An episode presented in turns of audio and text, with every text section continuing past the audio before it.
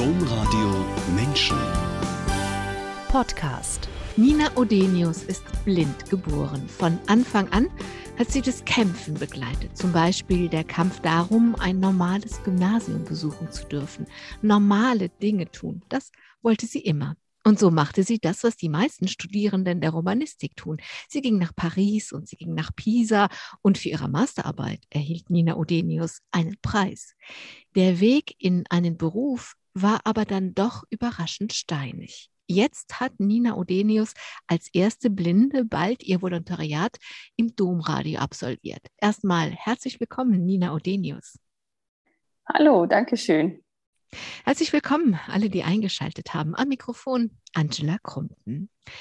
Nina, wir beide arbeiten für das Domradio und im Sender verwenden wir das professionelle Du. Das heißt, wir duzen uns alle. Deswegen duzen wir beide uns in dieser Sendung auch. Im Internet habe ich ein bisschen gesucht und ich kann viel über dich finden. Ich kann zum Beispiel die Rede lesen, die du bei deinem Abitur gehalten hast. Aber es gibt gar nicht so wenige Artikel über dich, zum Beispiel auch einen über deinen Kampf nach dem Studium eine Stelle zu finden. Wenn du jetzt mal so einen Adler Blick einnimmst auf deine Schulzeit, das Studium und die Arbeitssuche schaust, wie viel Kampf ist dabei? Wie viel schwieriger ist dein Weg für dich als für eine sehende junge Frau, die studiert hat und Journalistin werden will? Also ich glaube, dass man da unterscheiden muss, es ist natürlich ein bisschen schwieriger, weil ich viel die Leute überzeugen muss von dem, was ich kann, weil für die meisten Menschen ist immer so das Thema Blindheit, oh je, das ist ja ganz schlimm und was kann man da machen? Ich versuche die Menschen immer davon zu überzeugen, hey, es gibt technische Hilfsmittel, äh, ich kann trotzdem weitestgehend so arbeiten wie ihr auch und das ist mir auch immer ganz wichtig. Aber ich muss auch sagen, ich habe in den letzten Jahren immer Menschen gehabt, die mich begleitet haben, die mir aber auch helfen wollten, sowohl in der Schule als auch im Studium. Und so, dass eigentlich der Kampf, ja, er war immer ein bisschen da, aber es hat immer alles ein positives Ende genommen. Und das ist, glaube ich, ganz wichtig, dass man einfach sieht, dass sich Kämpfen in manchen Beziehungen wirklich lohnt. Machen wir es doch mal ganz praktisch, also dass wir uns das ein bisschen vorstellen können. Ich habe dir für diese Sendung, die wir online aufnehmen, einen Link zu einer Videokonferenz per E-Mail geschickt. Du hast mir geantwortet. Ich habe einfach eine E-Mail bekommen und hast die Einladung gelesen, also ganz offensichtlich. Und jetzt sind wir beide in diesem virtuellen Raum zu einer Videokonferenz verbunden. Wie machst du das denn?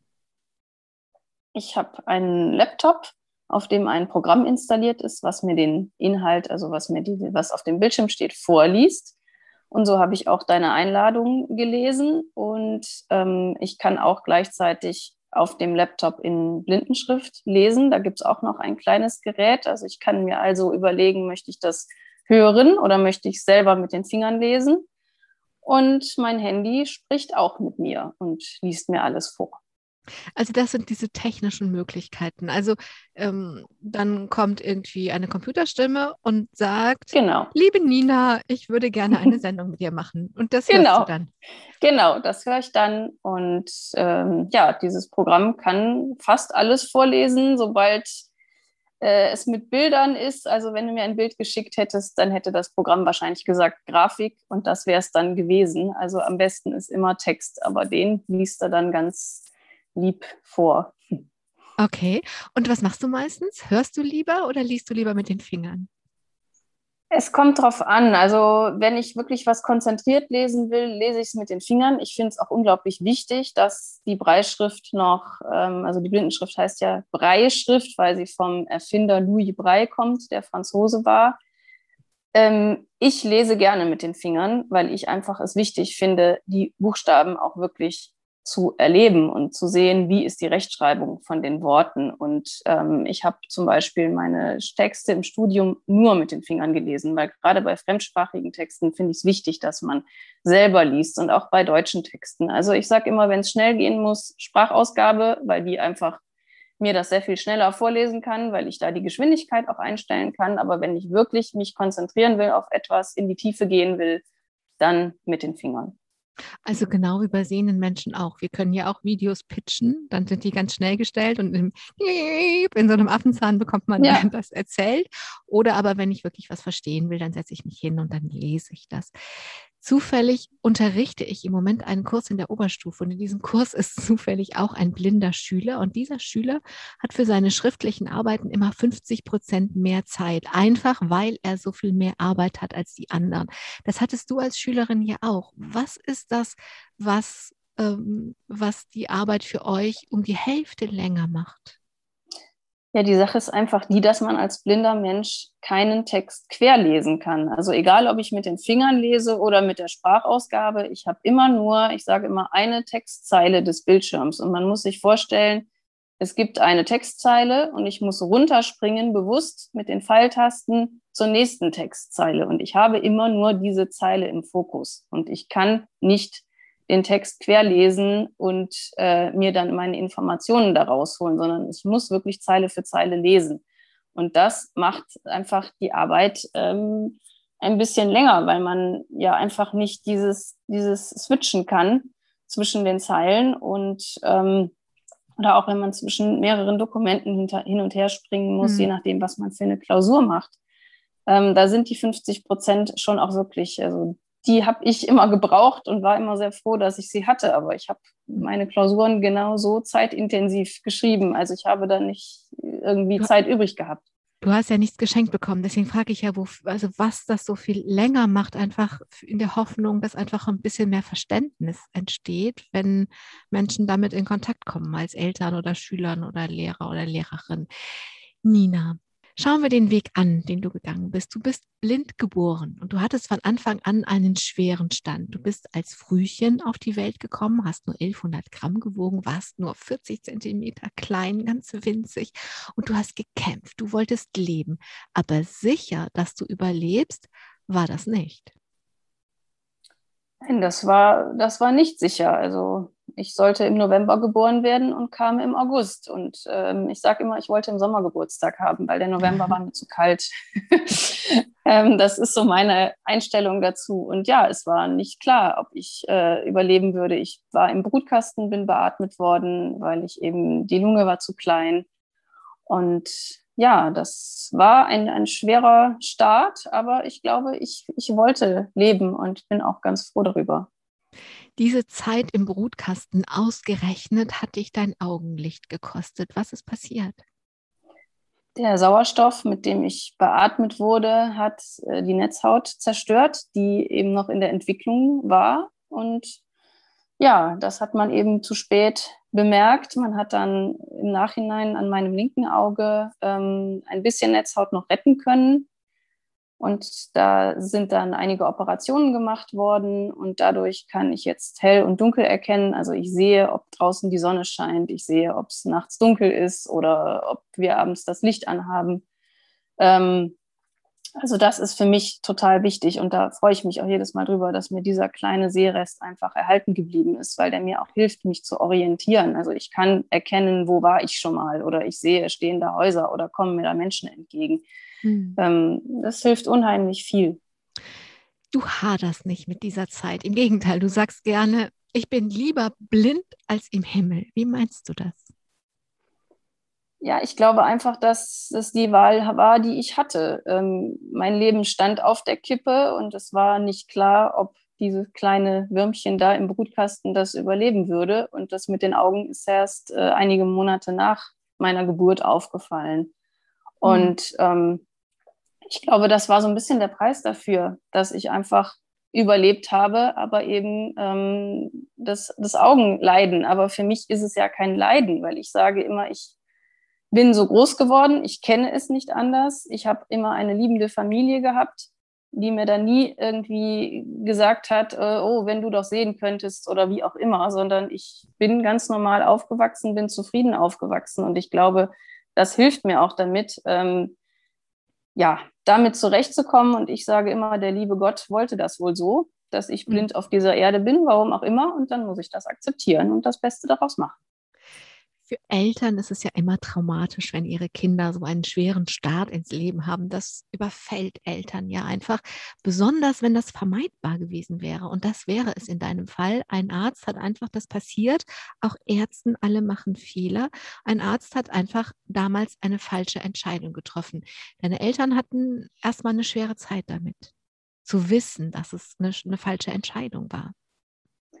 Ja, das war mit Sicherheit eine schwierige Zeit, weil natürlich, ähm, ja, mit, man freut sich auf das Kind und dann kommt das Kind völlig überraschend an einem Samstagnachmittag äh, fast drei Monate zu früh, wo keiner mit gerechnet hat. Und ja, das ist einfach, und sich dann auch mit dem Thema auseinanderzusetzen, blind. Also meine Eltern hatten vorher nie Bezug dazu und kannten auch gar keine blinden Menschen. Und für die war erstmal die große Frage, oh je, wie lebt man denn?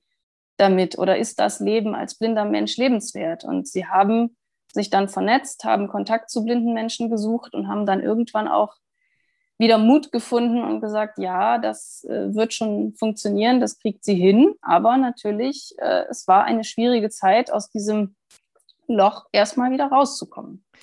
Deine Eltern haben sich mit anderen Eltern von blinden Kindern zusammengetan und haben da ihren Weg gefunden, auch durch eine Frühpädagogin, die deiner Mutter gesagt hat, ihr Kind wird ihnen helfen, den Weg zu finden. Aber, und darauf würde ich gerne raus, von der sehenden Welt ist deinen Eltern in den ersten Jahren ganz viel Besorgnis herangetragen worden. Die waren andauernd mit dem konfrontiert, was anderen Menschen durch den Kopf ging. Ja, auf jeden Fall. Also da gab es schon, auch als ich klein war, schon die Frage, wo wird denn Nina später zur Schule gehen und wie soll das alles laufen? Wo meine Eltern dann gesagt haben, meine Güte, Leute, ähm, bei anderen kleinen Kindern fragt auch keiner, wo wird er denn mal zur Schule gehen oder wo wird er mal leben ähm, das ist einfach äh, durch diesen Punkt, da kam ein Kind zu früh und ist blind zur Welt gekommen und natürlich hatte auch unser ganzes Umfeld da wenig bis gar keine Erfahrung mit. Und das, äh, ja, ist für meine Eltern auch nicht immer einfach gewesen, weil sie ja selber, als ich ein, zwei, drei Jahre war, nicht wussten, wo werde ich zur Schule gehen. Aber das war auch damals ja noch gar nicht das Thema, das war viel zu früh. Also diesen Satz, den du mir im Vorgespräch erzählt hast, dass eine Pädagogin oder eine, eine Frau aus der Frühförderung zu deiner Mutter gesagt hat, das Kind wird ihnen helfen. Das gilt ja eigentlich für alle Eltern. Und dieses Gespann, das ist ja immer einzigartig. Ein Vater, eine Mutter, ein Kind. Und diese drei sind immer einzigartig und sie müssen zusammen den besten Weg finden. Aber in deinem Fall war das dann tatsächlich so. Du hast ähm, deiner Mutter gezeigt, dass es geht. Ja, auf jeden Fall, weil für mich war es ja normal. Ich bin ja so aufgewachsen und ich habe ja auch erst sehr viel später begriffen, dass ähm, ja, ich eben nicht sehe und die anderen schon sehen. Und das mit der Frühgeburt, das habe ich ja auch erst alles erfahren, als ich alt genug dafür war, um das äh, zu verstehen. Und das war auch mhm. bei uns nie äh, Thema irgendwie großartig. Klar, das kam dann mal zur Sprache, aber ich bin nie mit dem Bewusstsein aufgewachsen, oh je, ähm, du bist anders als die anderen und wir müssen dich jetzt anders behandeln. Ich bin genauso wie jedes andere Kind durch den Garten gelaufen. Ich bin auch mal morgens vorm Kindergarten ins Planschbecken gefallen, äh, weil ich irgendwie vergessen hatte, dass das Planschbecken da steht. Und dann war klein Nina klatschnass und musste erstmal wieder umgezogen werden. Also äh, das sind halt einfach so Sachen, aber die wurden dann mit Humor genommen. Und äh, das war alles gut. Und meine Eltern haben immer gesagt, du musst alles ausprobieren. Also ich durfte auch alle möglichen Sportarten ausprobieren. Ähm, und ich glaube, dass einfach ich meinen Eltern damit geholfen habe, dass es für mich so normal war, dieses Leben. Und ich da ja selber gar nicht das Bewusstsein für hatte, ich bin jetzt anders als andere oder kann Dinge nicht. Nina, du hast schon erzählt, dass du so liebevoll und behütet groß geworden bist. Es war aber auch eine Mehrgenerationenwelt. Also deine Großeltern wohnten direkt neben deinen Eltern. Deswegen hatte Klein Nina eins, zwei, drei, vier große, starke Menschen an ihrer Seite. Du hast schon erzählt, dir ist immer viel zugetraut worden, du durftest viel ausprobieren, aber dir ist auch immer viel abgenommen worden. Du hast dich auf die Schule konzentriert und für alles andere wurde gesorgt. Ganz schön komfortabel. Ja, das war richtig schön. also ich habe meine Kindheit sehr genossen und ich komme auch immer wieder gerne nach Hause. Ähm, Eltern und Großeltern sind immer noch da und ähm, ja, freuen sich auf das, was da jetzt ist und was da noch kommt und was da war. Also ja, und ich bin halt nun mal das einzige Kind gewesen in diesem Haushalt und ähm, habe da schon meinen Luxus genossen. Ähm, ja, ich habe vor mich hingelebt, habe meine Hausaufgaben gemacht, habe mich mit Freunden getroffen. Ähm, aber ja, also haushaltsmäßig ist da nicht so viel gelaufen. Ich habe es nicht bereut. Ich fand das sehr schön, weil das war das, was ich mit meinen Eltern vereinbart hatte. Ich kümmere mich um die Schule und der Rest, äh, ja, um den Rest wird sich eben gekümmert. Und das war für uns völlig in Ordnung. Aber natürlich, wenn man erwachsen wird, denkt man drüber nach, was hätte vielleicht anders laufen können. Mich haben alle möglichen, ob Eltern oder Großeltern mit dem Auto zu Freunden gefahren. Die haben mich auch abends wieder abgeholt. Das war alles super, das war alles eingespielt. Nur so im Nachhinein denkt man sich natürlich schon, ähm, ja, wenn ich auch alleine zu meinen Freunden hätten gehen können, wäre ich vielleicht unabhängiger gewesen. Aber es ist halt damals nicht aufgefallen, weil es einfach alles reibungslos miteinander funktioniert hat. Und ich habe das als Kind auch nicht großartig hinterfragt, weil es ja. war einfach schön. Und ähm, ja. Kinder, Kinder nehmen immer die Welt so, wie sie ist. Und wir kommen darauf später nochmal zurück. Das, das hat deswegen auch ein anderes Kapitel in Marburg in deinem Leben für dich gegeben. Schauen wir mal darauf, worauf du dich konzentriert hast. Das ist nämlich die Schule. Und dass das so sein konnte, war ja gar nicht selbstverständlich. Es war ja schon nicht selbstverständlich, dass du in einen Kindergarten gehen konntest, in dem ansonsten sehende Kinder waren. Es war auch nicht selbstverständlich, dass du in eine solche Grundschule gehen konntest und eben nicht auf eine Blindenschule, geschweige denn auf ein Gymnasium. Da war immer deine Mutter erstmal die Kämpferin. Warum war ihr das so wichtig, dass du in alles das machst, was das Kind, was nebenan geboren ist, genauso macht. In Dülken am Niederrhein, da wo du aufgewachsen bist. Genau, ja, ich habe, ähm, also ich glaube, meiner Familie war es immer wichtig, dass ich alle Möglichkeiten habe, wie alle anderen Kinder auch. Und wir waren eben und sind bis heute eine sehr enge ähm, Familie. Und ich glaube, uns hätte es nicht gut getan, wenn ich als kleines Kind schon, es hätte ja die Möglichkeiten gegeben mit Blindenschulen, das wäre dann aber meistens Internat gewesen. Und ich glaube, uns hätte es allen auch nicht gut getan, wenn ich da als äh, siebenjähriges Kind ins Internat äh, gekommen wäre und nur am Wochenende zu Hause gewesen wäre. Und natürlich war da das naheliegend äh, zu sagen, wir möchten aber, dass die Schule im Wohnort ist, wie bei jedem anderen auch. Und klar, da gab es ähm, auch im Kindergarten gab es auch, der eine Kindergarten wollte nicht, äh, dann sind wir zum nächsten Kindergarten gegangen, die haben dann gesagt, okay, wir probieren das aus und es hat wunderbar geklappt. Die Grundschule war genauso, dass der Direktor sagte, ich brauche eine Lehrerin, die sich das zutraut, weil sonst kann ich das nicht machen. Und ja, wir sind immer auf Ängste gestoßen, aber ich glaube, wir konnten auch die Leute, ähm, also zuerst meine Mutter und dann ich, wenn ich die dann kennenlernte, auch immer überzeugen. Und wir haben immer äh, Wege gesucht. Also meine Eltern waren auch in der Schulzeit immer unterstützend da und haben auch den Lehrern immer gesagt, wenn es irgendein Problem gibt, wenn wir sie irgendwie unterstützen können, dann melden sie sich und dann finden wir zusammen ähm, Lösungen. Und ich glaube, das haben die äh, Lehrerinnen und Lehrer auch immer sehr wertgeschätzt, dass da einfach auch eine Familie hinterstand. Hm. Du hast überwiegend, wenn ich jetzt mal diese ganzen 13 Jahre Schulzeit oder 12 Jahre Schulzeit anschaue, gute Erfahrungen gemacht, jedenfalls so lange, wie du in einem Lernumfeld warst, in dem die anderen SchülerInnen arbeiten und lernen wollten. Das war ein halbes Jahr mal ein bisschen schwierig, aber dann hast du die Klasse wieder gewechselt und alles war wieder gut. Deswegen würde ich darauf gerne, würde ich gerne auf den anderen Teil der Schule ähm, zu sprechen kommen, nämlich auf die Lehrerinnen. Auf die warst du ja immer angewiesen. Wie war das denn, wenn ein Lehrer oder eine Lehrerin sagte, oh, auf diese Mehrarbeit habe ich ja nun gar keine Lust?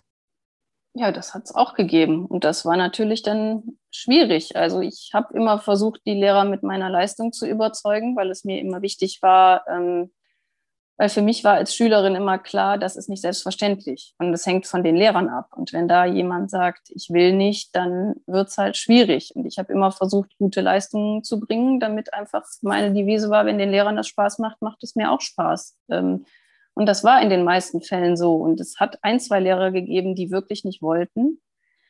Ähm, ich muss aber sagen, ich hatte am Gymnasium einen Direktor, der das immer unterstützt hat, der meine ähm, Integration, wie es damals ja noch hieß, immer unterstützt hat und der sich immer vor mich und meine Familie gestellt hat und gesagt hat, ich möchte, dass die Nina hier zur Schule geht. Und wenn Lehrer A das nicht will, dann müssen wir ihn entweder überzeugen oder wir müssen gucken, dass das Fach von einem anderen Lehrer übernommen wird. Das hat es auch schon gegeben, dass dann die Lehrer im Vorfeld sagten, mm, mm, das traue ich mir nicht zu und dann eben geregelt wurde, okay, dann übernimmt es eine andere, ein anderer Lehrer. Also da hatte ich wirklich immer Rückendeckung ähm, von äh, der Schule und bin aber auch immer sehr gesprächsbereit gewesen. Also ich bin auch auf die Lehrer zugegangen und habe mit denen dann gesprochen, wenn es Probleme gab, ähm, was in den meisten Fällen auch geklappt hat. Das heißt, du hast einfach wirklich früh Verantwortung übernommen. Und Nina, du hast auch ganz früh gelernt, Personalverantwortung zu übernehmen. Denn ab der fünften Klasse gab es bei euch zu Hause Vorstellungsgespräche. Und du warst auf dem Sofa immer mit dabei. Wer wurde denn da eingestellt? Ja, es wurde jemand gesucht, der mich in der Schule unterstützt. In der Grundschule war es eben so, dass meine äh, Klassenlehrerin wirklich noch Blindenschrift gelernt hat und meine ganzen Arbeitsmaterialien selber für mich gemacht hat.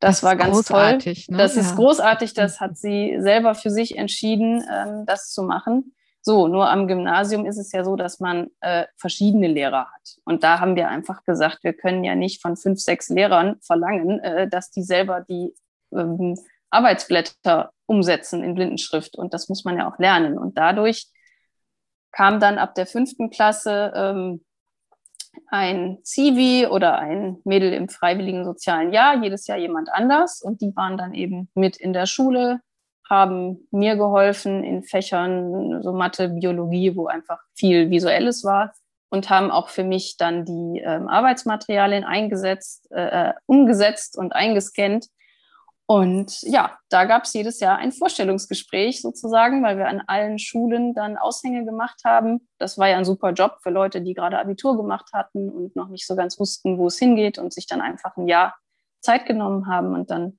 gab es im Frühjahr immer Aushänge an den Schulen und dann gab es zu Hause Vorstellungsgespräche und da habe ich viele nette Menschen kennengelernt und hatte jedes Jahr jemanden anderen tagtäglich also mit mir. Ich vermute, dass du einfach unglaublich auch gelernt hast, dich auf Menschen einzustellen, weil jeder und jede funktioniert ein bisschen anders und du musstest ja deine Sachen kriegen. Du brauchtest deine Arbeitsblätter, du brauchtest deine Unterlagen.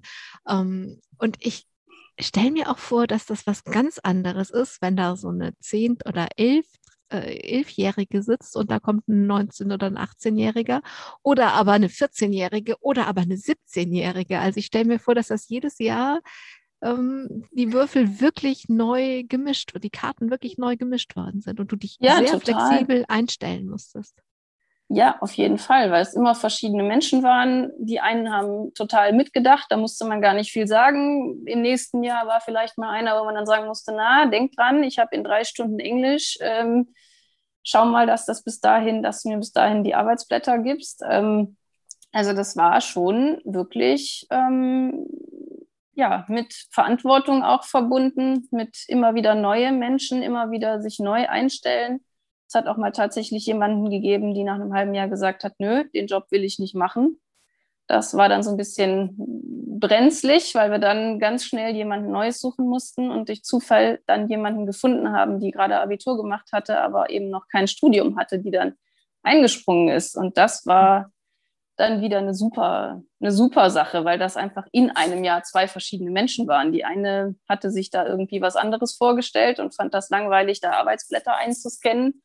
Und die andere war total glücklich und hat gesagt, hey cool, ich helfe dir, dass du deine Schule besuchen kannst und in den Freistunden machen wir was zusammen. Also da spielt ja auch unheimlich viel rein. Ähm, hm. Passt das auch menschlich zusammen?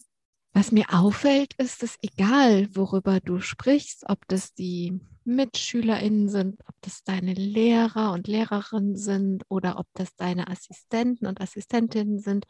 Ähm, dass du ganz viel und ganz früh Verantwortung übernommen hast. Immer mit dem Fokus, ich will das schaffen. Und wenn ich dafür bei den, bei den Lehrern Überzeugungsarbeit machen muss, dann tue ich das. Und wenn ich das bei, in der Assistenz machen muss, dann tue ich das. Und also du hast einfach unheimlich früh Verantwortung übernommen.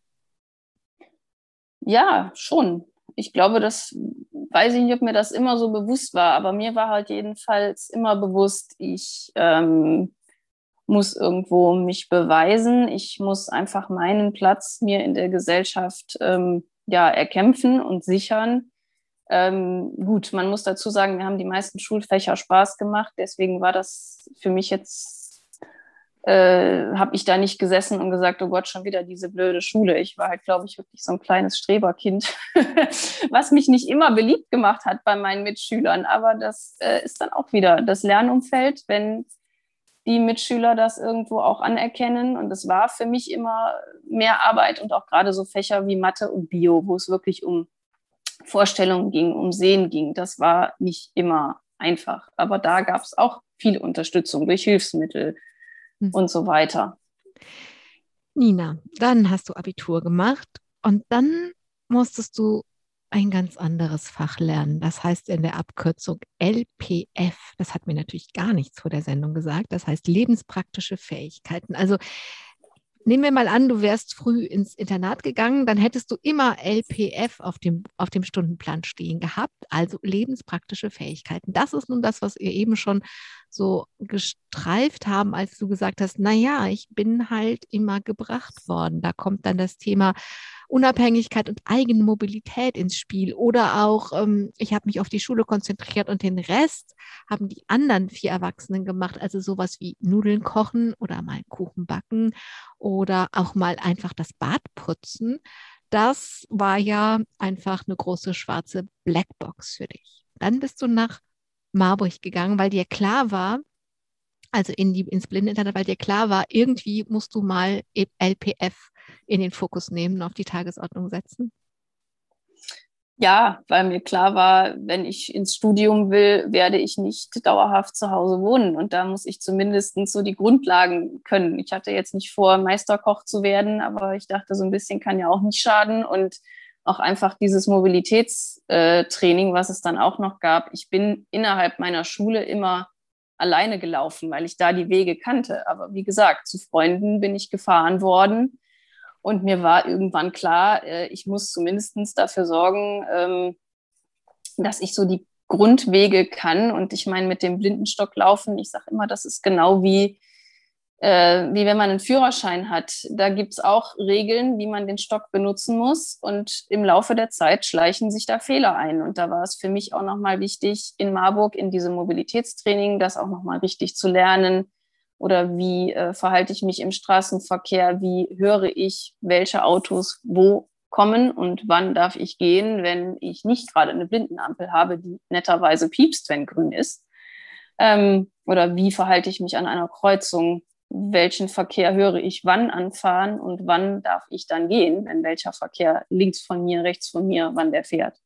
Ähm, also das war total spannend für mich, das nochmal zu machen. Ja, diese lebenspraktischen Fähigkeiten ähm, sowieso. Und es war auch, glaube ich, nach meinem Abitur, was mir sehr viel ja, Stress auch bereitet hat, sage ich mal, weil es so das Ziel war, mein Abitur an diesem Gymnasium. Und ähm, da habe ich mir schon ziemlich viel Druck gemacht. Und Marburg ähm, war halt einfach ein Jahr, wo ich in einer WG gewohnt habe, wo ich diese Fächer hatte, wo ich aber auch noch ganz viele andere Fächer hatte. Nur das war im, im Grunde kein Schulunterricht. Das war halt, wir werden mal ein bisschen selbstständiger und lernen mal was über uns. Und da hatte man einfach um ein Uhr dann auch Schluss und hat den Nachmittag mit seinen WG-Mitbewohnern verbracht. Und das war nach diesem Druck, Abitur, ähm, glaube ich, eine ganz gute Sache, einfach nochmal, um Neues zu lernen, aber auch um einfach mal wieder runterzukommen. Und wie war das, aus einer Welt, in der du die Einzige warst, die nicht sehen konntest, in eine Welt in Marburg äh, zu wechseln, wo du ganz viele Menschen um dich herum hattest, die unterschiedlich viel oder wenig sehen können und in einer Stadt zu sein, wo auch noch, das ist eine kleine Stadt Marburg, wo die Menschen, die da leben, alle viel über blinde Menschen wissen. Also wie war das aus diesem Ich bin die Einzige, die nicht sehen kann, zu wechseln in, oh, hier bin ich äh, in einer Herde unterwegs.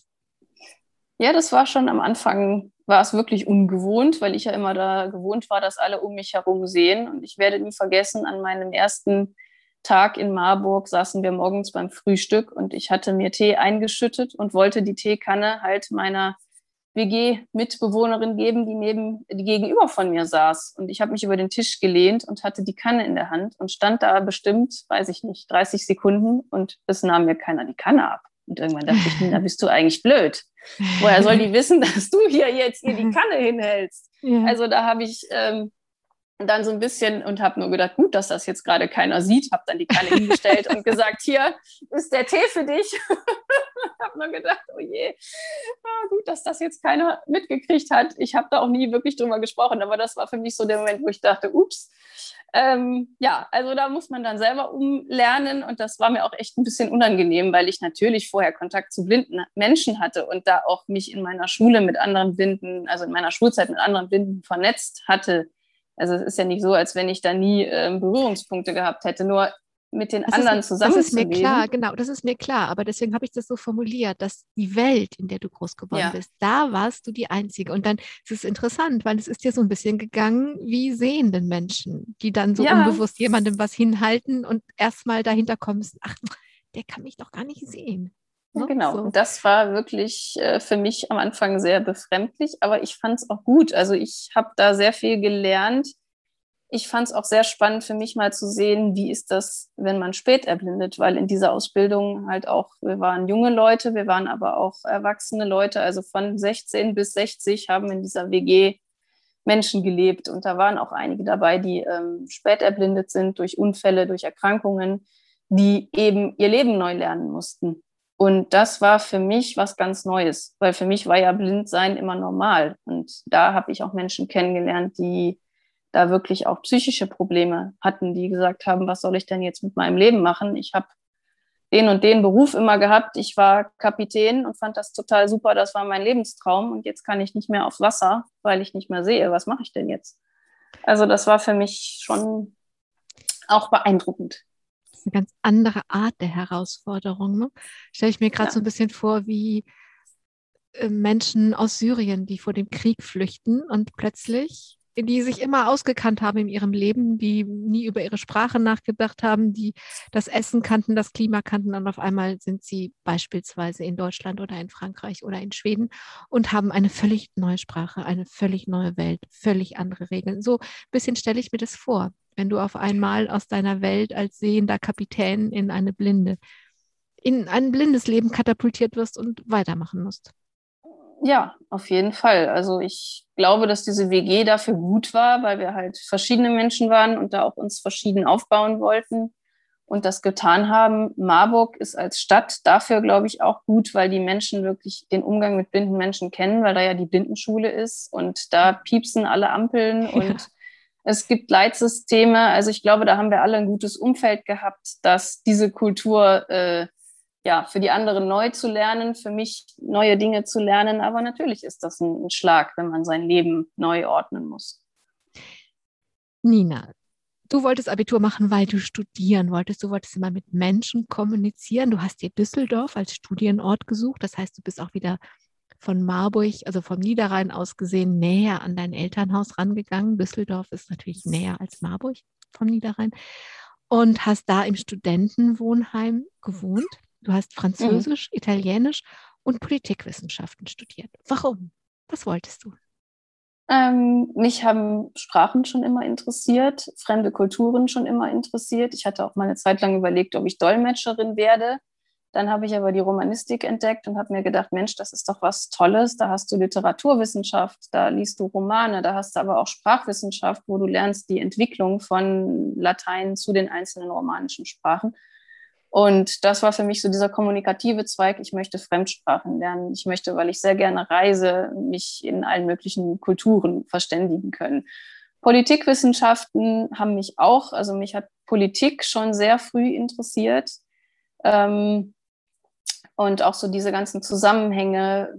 Und deswegen wollte ich einfach Politikwissenschaften studieren, um da noch tiefer reinzugehen, um noch mehr Verständnis von Politik zu kriegen. Ich habe dann im Politikwissenschaftsstudium gelernt, dass Politikwissenschaft an sich leider sehr theoretisch ist. Ich hatte gehofft, es würde mehr aktuelle Politik besprochen. Das war halt sehr viel, wie äh, funktionieren Verfassungen, was für Regeln gibt es da. Das war mir manchmal ein bisschen zu theoretisch, aber auf der anderen Seite habe ich auch ganz spannende Kurse dort gehabt. zu ähm, Bürgerrechtsbewegungen in Birma und in den USA. Und also das war auf jeden Fall sehr, sehr spannend, auch diese Kombination auf die eine Seite der die Sprachen und auf der anderen Seite die Politikwissenschaft. Die meisten, die Sprachen studieren, gehen mal eine Weile ins Ausland. Du warst auch in Paris und in Pisa und ähm, hast da ganz unterschiedliche Dinge jeweils gemacht. Aber hat dich das Mut gekostet? Also Düsseldorf und ein Campusleben ist eins, aber nach Paris gehen oder nach Pisa gehen ist dann schon nochmal was anderes und jeweils für ein paar Wochen oder Monate. Ja, auf jeden Fall. Also ich habe da auch sehr lange überlegt, soll ich das machen, weil Düsseldorf, ich habe mich in Düsseldorf immer sehr wohl gefühlt und äh, das ist sehr schön gewesen, mein Studium und habe natürlich so gedacht, oh, jetzt habe ich hier alles jetzt kenne ich hier alles und es ist sozusagen mein Zuhause und jetzt muss ich den nächsten Schritt aus meiner Komfortzone gehen und ins Ausland. Ähm, aber es ist natürlich so, wer Fremdsprachen studiert, natürlich kann man an der Uni das lernen und man macht auch an der Uni Konversationskurse, aber das ersetzt nie das, was man im Alltag mit den Menschen ähm, lernt. Und innerhalb der Romanistik war es schon so, dass man sich auch unter Freunden dann gefragt hat, ja, und wann hast du denn deinen Auslandsaufenthalt geplant? Und viele gingen halt fürs Studium oder auch für Praktika ins Ausland. Und dann habe ich irgendwann gesagt, okay, komm, ähm, irgendwie muss das doch auch gehen. Und es hat äh, zwei Zufälle gegeben. Ich habe dann einen äh, vom Deutschen Französischen Jugendwerk, habe ich eine Ausschreibung gelesen, dass die Praktikanten suchen und habe dann gedacht, okay, komm, ähm, fragen wir die doch mal, ob die nicht Lust hätten, mich für zwei Monate mal zu nehmen. Die haben dann auch gesagt, oh, äh, blinde Menschen hatten wir noch keinen pra Praktikanten, aber wir probieren das mal aus. Und äh, ja, natürlich war das viel Organisation auch im Vorfeld. Wie komme ich denn morgens von meinem Wohnort in Paris da zu meinem Praktikum, äh, zum Arbeitsort? Also das war schon sehr viel Organisation im Vorfeld auch, vor allem weil ich das alles selber machen wollte ähm, und ja, da habe ich mich schon äh, mal zwischendurch gefragt, muss das denn jetzt auch noch sein? Musst du diesen Kraft Kraftaufwand dir jetzt auch noch zu äh, muten? Aber ich muss sagen, es hat mich unheimlich viel in meiner Persönlichkeit auch bereichert, mal zwei Monate in Frankreich und drei Monate in Italien zu leben und hat auch einfach meine ja, Perspektive nochmal erweitert. Dann sind wir wieder bei diesem Stück Normalität, denn das tut es ja für jeden und jede die ins Ausland gehen. Ja. Diese ja. Erfahrungen kommen ja alle zurück. Wie ist es denn, wenn du das vergleichst? Ähm, Nina, darf ich das kurz sagen? Wenn du dir über die Haare streichst, streichst du dir immer auch über deine Kopfhörer. Das hört man dann bei der Aufnahme. Okay. Okay? Ja. Ähm, wenn du das vergleichst, du bist ja in drei europäischen Ländern dann auf dich alleine gestellt gewesen, in Deutschland, in Frankreich und in Italien. Und hast du da Unterschiede festgestellt, ob die Menschen um dich herum besser, schlechter, genauso gut? Keine Ahnung. Hast du Unterschiede festgestellt, wie du als blinder Mensch zurechtkommen konntest? Ähm, ich fand, dass in Frankreich und Italien die Hilfsbereitschaft mehr war. Also ich bin in Paris in eine volle Metro gestiegen und mich haben ein bis zwei Leute gefragt, äh, ob ich nicht ihren Sitzplatz haben möchte. Und das fand ich schon, das wäre in Deutschland passiert das sehr, sehr selten, ähm, wo ich mir einfach denke, das hat vielleicht auch ein bisschen was mit Wertschätzung zu tun, ähm, weil ich einfach auch lieber sitze in der Bahn und mich einfach dann freue, wenn mir jemand einen Platz anbietet. Ähm, ja, und auch diese, diese Hilfsbereitschaft generell. Also die Menschen sind sehr offen auf mich zugegangen in beiden Ländern und haben wenig Berührungsängste gehabt. Natürlich haben die auch viel gefragt aber es war ein wenig dieses, oh je, du Arme, du bist blind, ähm, sondern es war, oh cool, du bist jetzt hier und wir äh, machen das und wir helfen dir jetzt und weiß ich nicht, wenn du jetzt nicht äh, weißt, wie du bis zur nächsten Straßenecke kommst, dann äh, nehmen wir dich einfach mit und gehen den Rest des Weges zusammen oder das fand ich schon sehr, sehr, ja, hat mir auch viel Spaß gemacht. Hört sich so an, als wäre es ähm, wenn du sagst, mehr Hilfsbereitschaft und spontaner und offener, als wäre es auch nicht nötig, so viel zu regeln wie in Deutschland. In Deutschland ist ja das Thema Inklusion einfach auch so ein Riesenwust an dieses Recht hast du und jenes Recht hast du nicht und da brauchst du eine Assistenz und da ist es so geregelt und da ist es so geregelt und das hört sich so an, als wäre das unkomplizierter. Ja, ich glaube schon. Also, weil die Menschen aber auch anders aufwachsen. Also ich in Italien zum Beispiel gibt es seit den Ende der 60er Jahre keine Förderschulen mehr. Da sind die Kinder alle in der Inklusion. Das hat Vor- und Nachteile. Das habe ich da auch heiß mit den Leuten diskutiert, weil nicht jedes Kind äh, unbedingt da seinen Spaß hat, mit sehenden Kindern ähm, in der Schule zu sein. Aber ich glaube, dadurch lernen die Menschen dort sehr früh mit dem Thema Behinderung umzugehen. Und das macht sie, glaube ich, offener, weil sie viel selbstverständlicher damit aufwachsen. Du bist dann wieder zurück nach Düsseldorf gegangen, hast deine Masterarbeit am Ende geschrieben, hast sogar einen Preis dafür bekommen. Du hast dich für Frauen im Senegal interessiert, über die Rolle der Frau. Das können wir jetzt nicht vertiefen, aber ich erzähle das mit dem Preis auch deswegen, weil du hast einfach alles immer sehr gut gemacht. Ja, weil es mir aber auch wirklich Spaß gemacht hat. Also ich habe gerne studiert und ich habe auch gerne meine Masterarbeit geschrieben, weil mich das Thema einfach interessiert hat. Das war mein, mein Herzens, äh, meine Herzensangelegenheit, weil mich auch Afrika immer sehr interessiert hat und auch vor allem frankophone afrikanische Literatur. Und ich glaube, wenn einem Dinge Spaß machen und man für Dinge brennt, dann ist man da auch äh, gut. Und ähm, geht auch in die Tiefe. Und da bin ich auch wirklich sehr dankbar, dass die Romanistik in Düsseldorf mir das alles so ermöglicht hat, weil ich da auch Dozenten hatte, die wollten, dass ich dieses Studium ähm, absolvieren kann und die mir immer geholfen haben, äh, im Sinne von Barrieren aus dem Weg äh, mhm. geräumt haben. Das ist ein Riesenunterschied, ob Menschen da sind, die etwas ermöglichen wollen oder ob Menschen da sind, die immer die Bedenken und die Hindernisse sehen.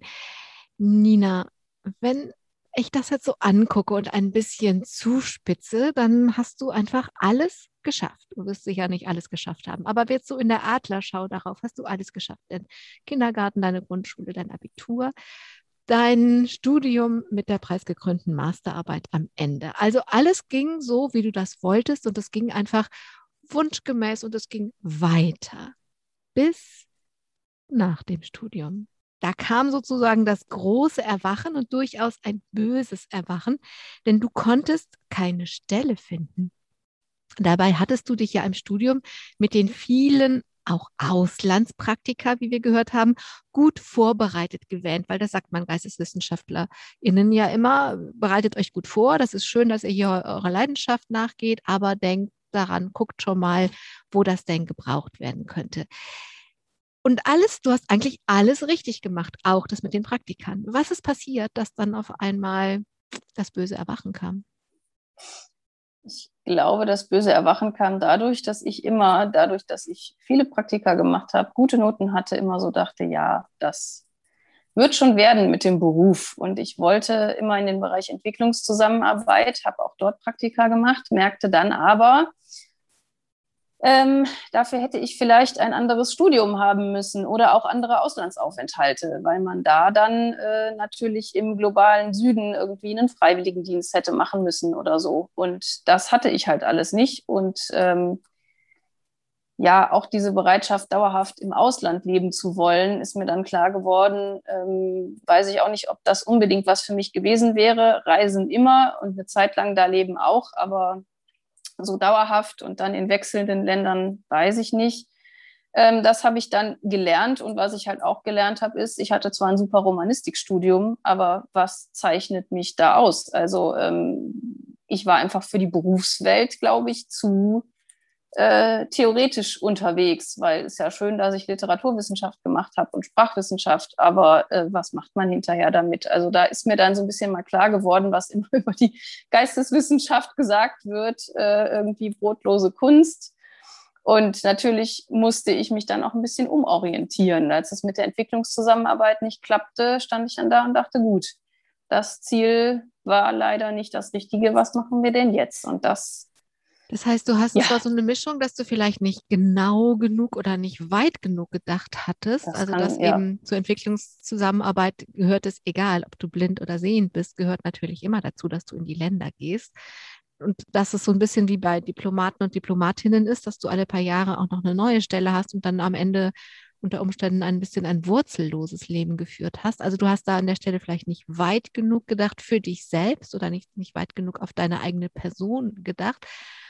Aber glaubst du, dass es auch eine Rolle gespielt hat, trotz allem, dass, auch wenn da kein Unterschied zu einer sehenden Person ist, ähm, dass es noch schwieriger ist, einfach ähm, weil du blind bist und weil es Vorbehalte gibt, ob du das, ob du wirklich dann Leistung bringst, ob du dein Geld mhm. wirklich wert bist, sage ich jetzt mal ganz zugespitzt. Ja, ich glaube schon, dass es Vorbehalte gibt. Das habe ich auch in vielen Vorstellungsgesprächen erlebt, dass die Leute einfach nicht wussten und die einen waren dann sehr ähm, aufgeschlossen, haben gesagt, oh, zeigen Sie uns das doch mal, wie funktioniert das mit Ihrem Laptop und äh, wie können Sie damit arbeiten? Und die anderen waren so, hm, äh, wir haben da eher Vorbehalte und wissen nicht so genau. Und ähm, ja, das ist, ist leider so. Ich kenne auch viele, es gibt ja leider viele blinde Akademiker, die ähm, nicht so den richtigen Job haben oder eben auch eine hohe Arbeitslosigkeit unter blinden Akademikern weil es einfach ja, also nicht hauptsächlich an den Unternehmen liegt, aber es ist schon so, dass da viele einfach sehr viele Ängste haben. Und das finde ich immer wieder schade, weil ich einfach glaube, dass ein blinder Mensch auch auf jeden Fall eine Bereicherung ist. Natürlich muss man einige Sachen anders machen. Also ich kann im Domradio auch keine Bilder in unsere Online-Artikel einfügen. Das ist einfach so, das werde ich auch nicht können. Ich werde auch nie Bilder machen können. Aber dafür gibt es äh, Assistenten, die man einstellen kann, die dann solche Aufgaben übernehmen können. Und das ist einfach, glaube ich, vielen nicht klar. Und da gehört noch sehr, sehr viel Aufklärungsarbeit dazu. Nina, du hast dich dann darauf besonnen, was denn darunter liegt unter der Entwicklungszusammenarbeit. Lag ja für dich das Kommunikation. Du wolltest das Kommunikative. Du wolltest in deinem Beruf kommunizieren mit Menschen und hast dich dann entsprechend so weiter beworben, auch weiter Praktika gemacht, zum Beispiel zur Unternehmenskommunikation. Und dann hast du dich beworben beim sogenannten IFP, das ist das Institut zur Förderung publizistischen Nachwuchses und das ist ein Institut, an dem man ein institutionelles Volontariat macht. Man wird dann da begleitet und wird dann in verschiedene Redaktionen oder Sender, wie in diesem Fall, vermittelt. Als du dich da beworben hast, hast du dir Hoffnung gemacht? Ja, schon, weil ich einfach diese Journalistenschule sehr interessant fand, auch diesen Punkt Volontariat in katholischen Medien, ähm, weil ich immer schon gläubig war und dachte, Mensch, Journalismus lernen in einer Journalistenschule, ähm, die dann auch noch katholische Werte vertritt, das hat mir von Anfang an gut gefallen. Und was mir eben auch gut gefallen hat, war, dass die Journalistenschule gesagt hat, ihr müsst nicht unbedingt ähm, großartig Vorerfahrung haben im Journalistikbereich, weil die hatte ich ja einfach nicht. Ich hatte den einen oder anderen Zeitungsartikel mal geschrieben für eine Vereinszeitschrift. Ähm, das hat mir auch immer Spaß gemacht und ich habe da meine Praktika gemacht in der Unternehmenskommunikation, aber ich habe keine irgendwie freie Mitarbeit vorher gemacht bei einer Lokalzeitung oder so, was viele andere Unternehmen, die Volontariate angeboten haben, einfach vorausgesetzt haben, dass man da Erfahrung hat. Und ich fand das einfach toll, dass die Journalistenschule gesagt hat, wir bewerten dich nach dem, was du kannst. Und natürlich musste man da auch dann Texte schreiben und die wurden auch bewertet. Aber ähm, derjenige wurde so genommen, wie er einfach zu dem Zeitpunkt war. Und ich hatte nicht viel Erfahrung und habe einfach ganz viel in meinem Volontariat jetzt über Journalismus und Journalistsein gelernt und empfinde das als ganz große Bereicherung für mich. Wie viel Assistenz hast du denn jetzt in diesen knapp zwei Jahren gebraucht? Also zum Beispiel, wenn du ein Interview machst. Ich stelle mir das vor, ähm, als ich muss als Interviewende ja zum Beispiel das Mikrofon halten. Und das ist, das sind in der Regel Nahbesprechungsmikrofone. Das heißt, ich muss den Menschen sehr nahe kommen und ich muss es ihnen wirklich vor ihren Mund halten. Und dann habe ich mir überlegt, wenn ich das mit geschlossenen Augen machen müsste, wäre das ziemlich schwierig. Ist das zum Beispiel ein Bereich, wo du Assistenz brauchst? Ja, da auf jeden Fall. Also ähm, ich habe bisher zu Interviews immer Assistenten mitgenommen, wenn das außerhalb auf jeden Fall war, weil ich auch einfach in fremder Umgebung mich sicherer fühle, wenn jemand dabei ist und ich da nicht hilflos durch die Gegend irren will. Äh, zu Interviews auf jeden Fall. Das mit dem Mikro habe ich dann meinen Assistenten überlassen, weil das mit zu Augen wirklich schwierig ist, äh, natürlich und auch als Blinder eine Menschen das Mikro so zu, unter den Mund zu halten, dass man dann auch die äh, Aufnahme gut hört. Also das habe ich auf jeden Fall immer von Assistenten machen lassen. Oder man macht das dann mit einem Kopfhörer, dass man eben selber das äh, Interview auch hört und dann auch eben hören kann, wie nah ist man an den Menschen dran. Hm. Ähm, ja, wie gesagt, Fotos machen gehört da auch zu. Und wie ist das? Um, also Interviews haben ja viel mit der Nähe, die dann entsteht und der Spontanität in der Begegnung zu tun. Wie ist das, wenn dann immer noch eine dritte Person dabei ist, die Assistenz? Ah, das ist manchmal nicht so einfach. Ähm, ich glaube, da muss auch die Assistenz und man selber, also ich muss mit der Assistenz gut eingespielt sein. Und mhm. ähm, das ist, glaube ich, ganz, ganz wichtig.